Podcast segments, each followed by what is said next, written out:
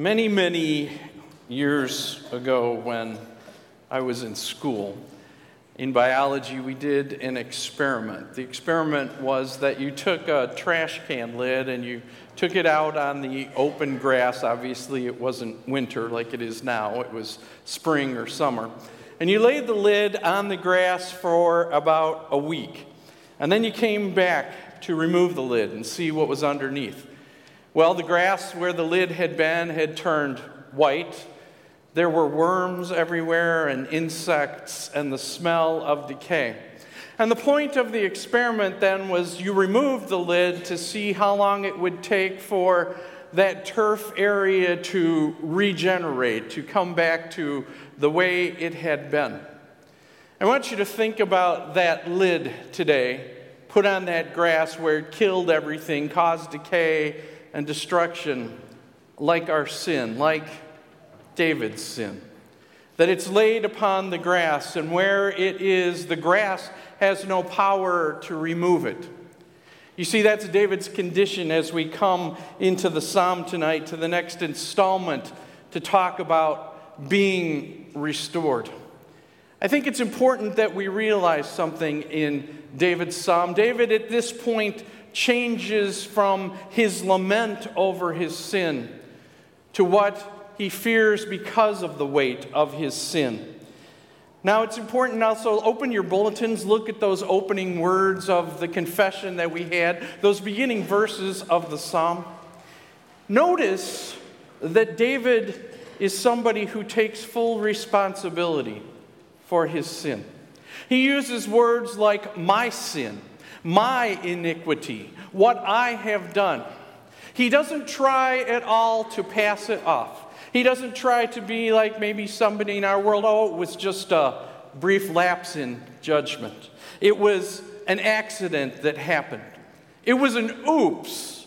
It was something that was just momentary. It's not my character as you've normally seen. David says this is his fault. We don't hear words out of David like we might have heard out of Eve when God asked her why she took the fruit. Well, the serpent confused me, lied to me, and made me eat the fruit. Or Adam when God asked him why he had broken the law. Well, the woman you gave me gave it to me and made me eat. Always passing the buck off. David is taking responsibility. David knows what he has done. David's sin is before him, and David is helpless and dead in his sin, just like that grass.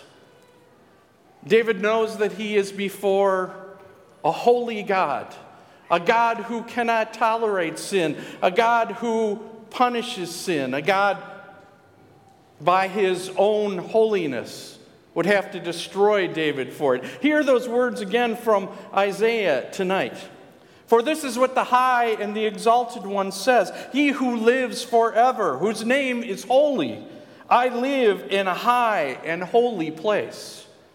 And there is David before the high and holy God. But David knew something about God. He starts his psalm out with what he does know about God. He says, Be merciful to me according to your loving kindness. You see, David knows the second part of what we heard in Isaiah.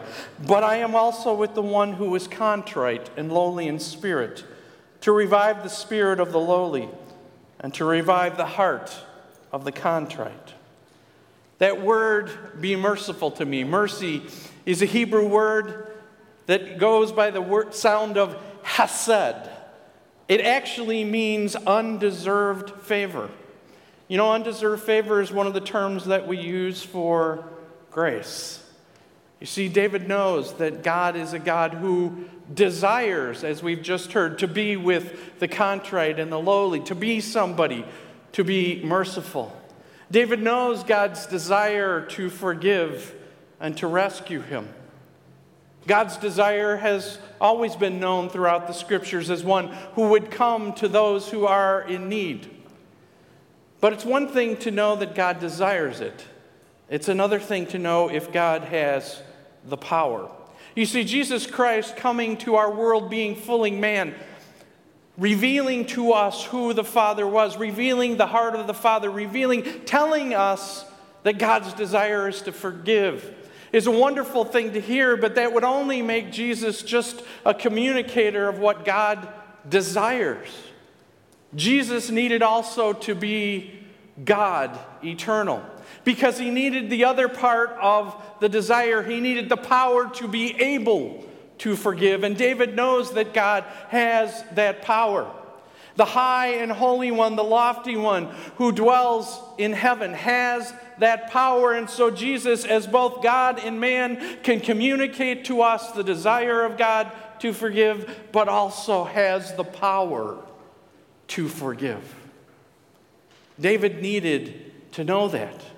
You see, David was a great worshiper of God. We know that David was a great worshiper. He was somebody who wrote those incredible psalms that we say in worship or that we sing in hymnody. Incredible verses like, The Lord is my shepherd, I shall not want. Or clap your hands, all ye people, sing praise to God. But David also knew that he could not come to God and appeal to God's justice, meaning that David couldn't come there and say, Look at my achievements as a worshiper.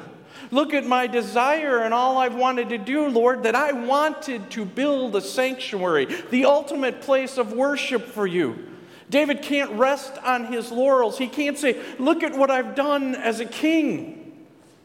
David can only rest on the compassion of God. The third thing that David knew that God's desire was to fulfill, God had the power to forgive, and God was ultimately a God of compassion. Let's look at the words that David says in this next installment of the psalm. Let's say those together. Do not cast me from your presence or take your Holy Spirit from me. Restore to me the joy of your salvation and grant me a willing spirit to sustain me. You see, David knew, like I said, that grass that he was destroyed. He was helpless to change the situation. He knew the result of his sin, and he knew what could happen. And he needed God to have compassion, mercy, forgiveness, undeserved favor on him in order to restore him. There's a little boy who did something wrong with his parents one night. It was not one of those infractions that's unforgivable, but it was pretty bad. He was in trouble. He was eight years old. His father came home, and sometimes, like we do as father, maybe our judgment's a little hard on the situation. The whole family knew what he had done wrong. And so the result was that he was sent upstairs early, way before his bedtime, without dinner. And the little boy was up at the top of the stairs sobbing as the father happened to walk by at the bottom of the stairs later on in the evening. He heard him, and the father looked up to him and said, You know, there's no point in your crying. You did something wrong, you have to accept the punishment. The little boy responded, I'm not crying over what I did wrong, Daddy. I'm crying because I'm wondering is anybody going to come up and hug me and tuck me in tonight? I say that because that's where David is in this psalm. He's put his lament out there. He said what he has done wrong. He has appealed to God. What David is afraid of is God, will you leave me alone? Do not cast me from your presence or take your Holy Spirit from me. Restore to me the joy of your salvation and grant me a willing spirit to sustain me. How often in our sin don't we wonder, will God leave us alone? Are we utterly and wretchedly lost in what we have done? Is there any way out? Is there any path back? And yet, Jesus is the one who said to us, I will not leave you as orphans, I will come to you.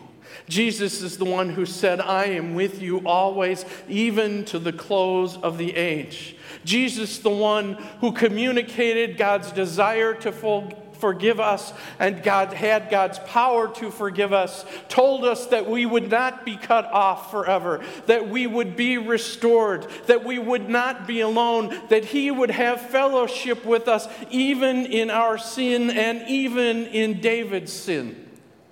David longed for that restoration to come, to be restored to God's side, to be raised up again, to be in God's presence. And David knew the God who would eventually grant that for him, to restore him once again to his place as king, to his life of worship, to the words that he would speak before the holy God. God's desire for us always is to forgive. God has the power and demonstrated it in the cross of Jesus Christ that He has forgiven us. And God has the compassion to never leave us alone in our sin, but to rescue us again and again and again. Be merciful to me, God, according to your loving kindness. God's mercy is new every day.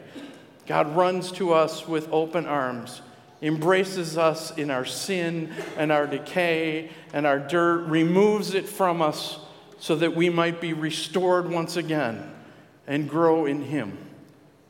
Will you pray with me? Jesus, what an incredible blessing it is that you will not leave us when we sin, that you come to us and embrace us that you have the power and have taken away our sin, that you want to see us restored once again, to lift us up with the power of your Spirit so that we might give you praise and worship. May our eyes always be fixed on your cross, the place where you took away that sin. And may our hearts always hear of the wonders you have done, the mercy you have shown us, and the compassion that you lay on us every day. All of this we ask in your name. Amen.